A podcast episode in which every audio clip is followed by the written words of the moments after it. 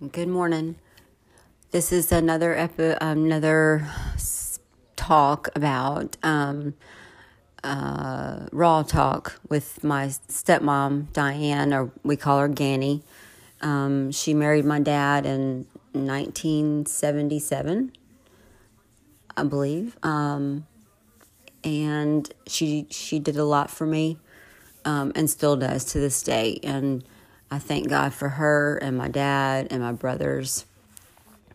And this is just a, a little recording of our conversation, um, which I have a, several more to go, but um, just just backs up some of the things I said um, about um, what a good person my dad was and what they thought um, was going on with me, but in Pensacola um, when I couldn't do anything about it, but they had their doubts. Um, it's just a few things, kind of a rambling moment with us. So, but it is her her turn to speak. So I'm gonna um, start letting that happen, and um, you'll get to hear a little more later. But this is one of the parts that need to be said. Together against y'all. yes, we had to. Y'all about to kill us. I'm So- sure. That marriage overcame a lot. Well, if it hadn't been for him, I don't think I would be here today. I would be. I would have killed myself by now. And we told you and told you and told you and told you about um, people touching you. Told you. So this is a different um, question or uh, a different talk. Um, we're talking about my case and why it never made it to court, and um, have I gone to the DA's office, which I I've talked to them. I haven't gone down there just to get closure, just to find out why what happened. Um, and she's um, she's talking about that now. So here it is. Cheryl, that should be a warning to you. Just let it go And I know that. and be at peace with it. That's why I've done that. I've kind of kind of done that. I, I don't had to do that. I don't think it's right that um he if if because I still think he was living.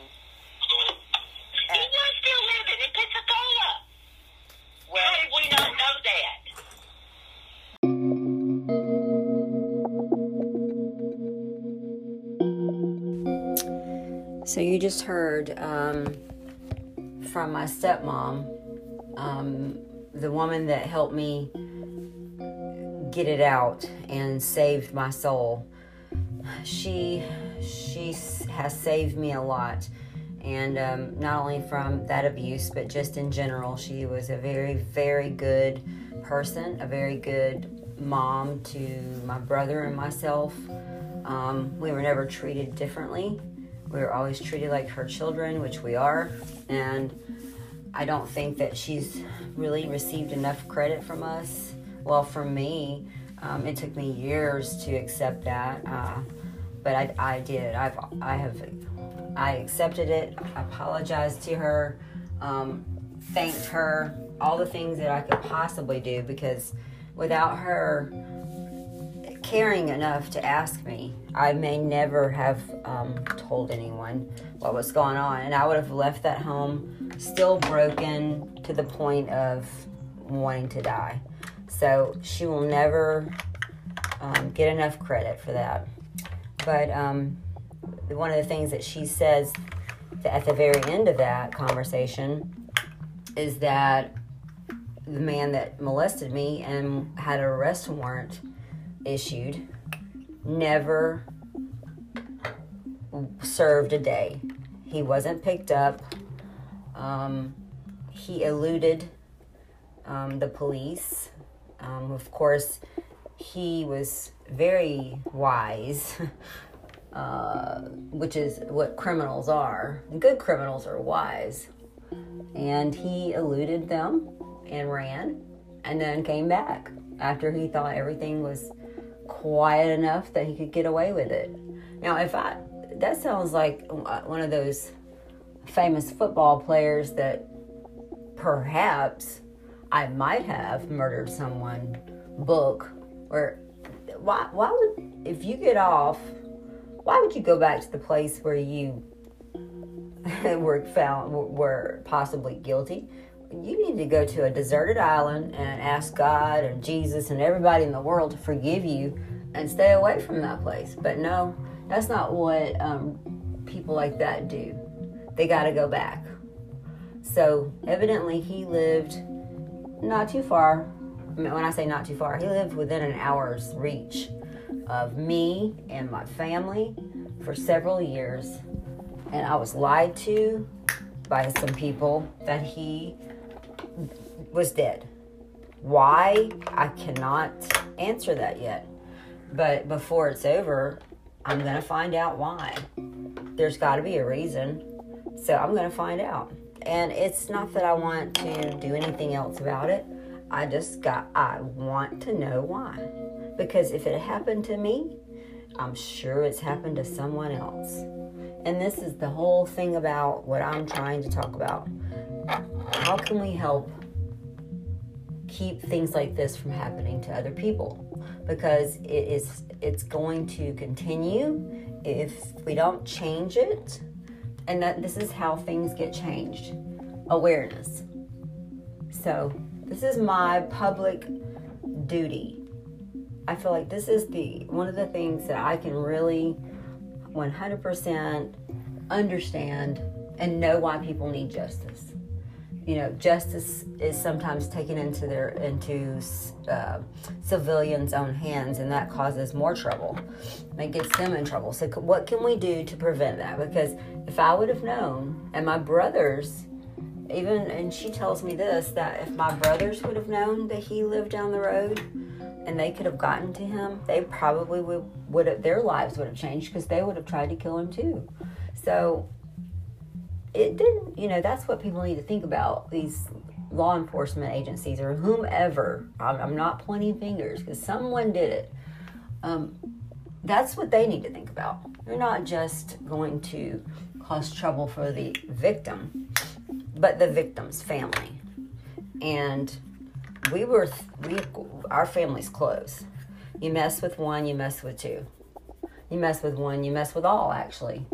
And and that's what family does. That's what good people do.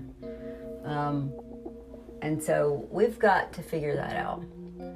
Um, maybe someone with some power, and I don't know what kind of power that is. Maybe someone that can influence the, the system out there can do uh, from hearing that. That this man, whom I thought was dead, that I poured my guts out to, told some things that I, uh, now I can I'm okay with it, but I was I was a young teenager telling these things to people because I thought it was going to get me justice, and it was no more than than what I've been through as an when he was around abusing me. It was still abuse from the system. This is why people don't tell. This is the very reason they don't tell because they figure they're not going to get any justice anyway and they might as well just let it go and it causes them grief causes them pain for the rest of their life. So i'm trying to end that. And please someone hear me. Someone of power hear me. Someone that knows how to fix this problem. I hate the word fix but someone guide me on how to make this better. And I'm waiting, waiting for someone to respond. And I'm not if I'm not going to wait around just for that. I'm doing my own research on that. And hopefully I can find some answer to this part of the problem. This segment of the problem and I will get to the end, to the bottom of it. I'll get at least as close as I can at this point of my life. Um, you know, because I don't, I don't have any power, but I do have.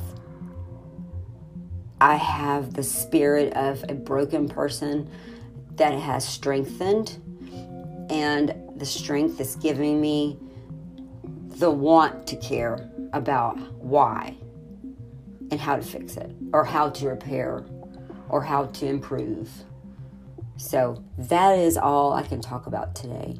Very, very raw for me. It still angers me a little, and I've got to let that go.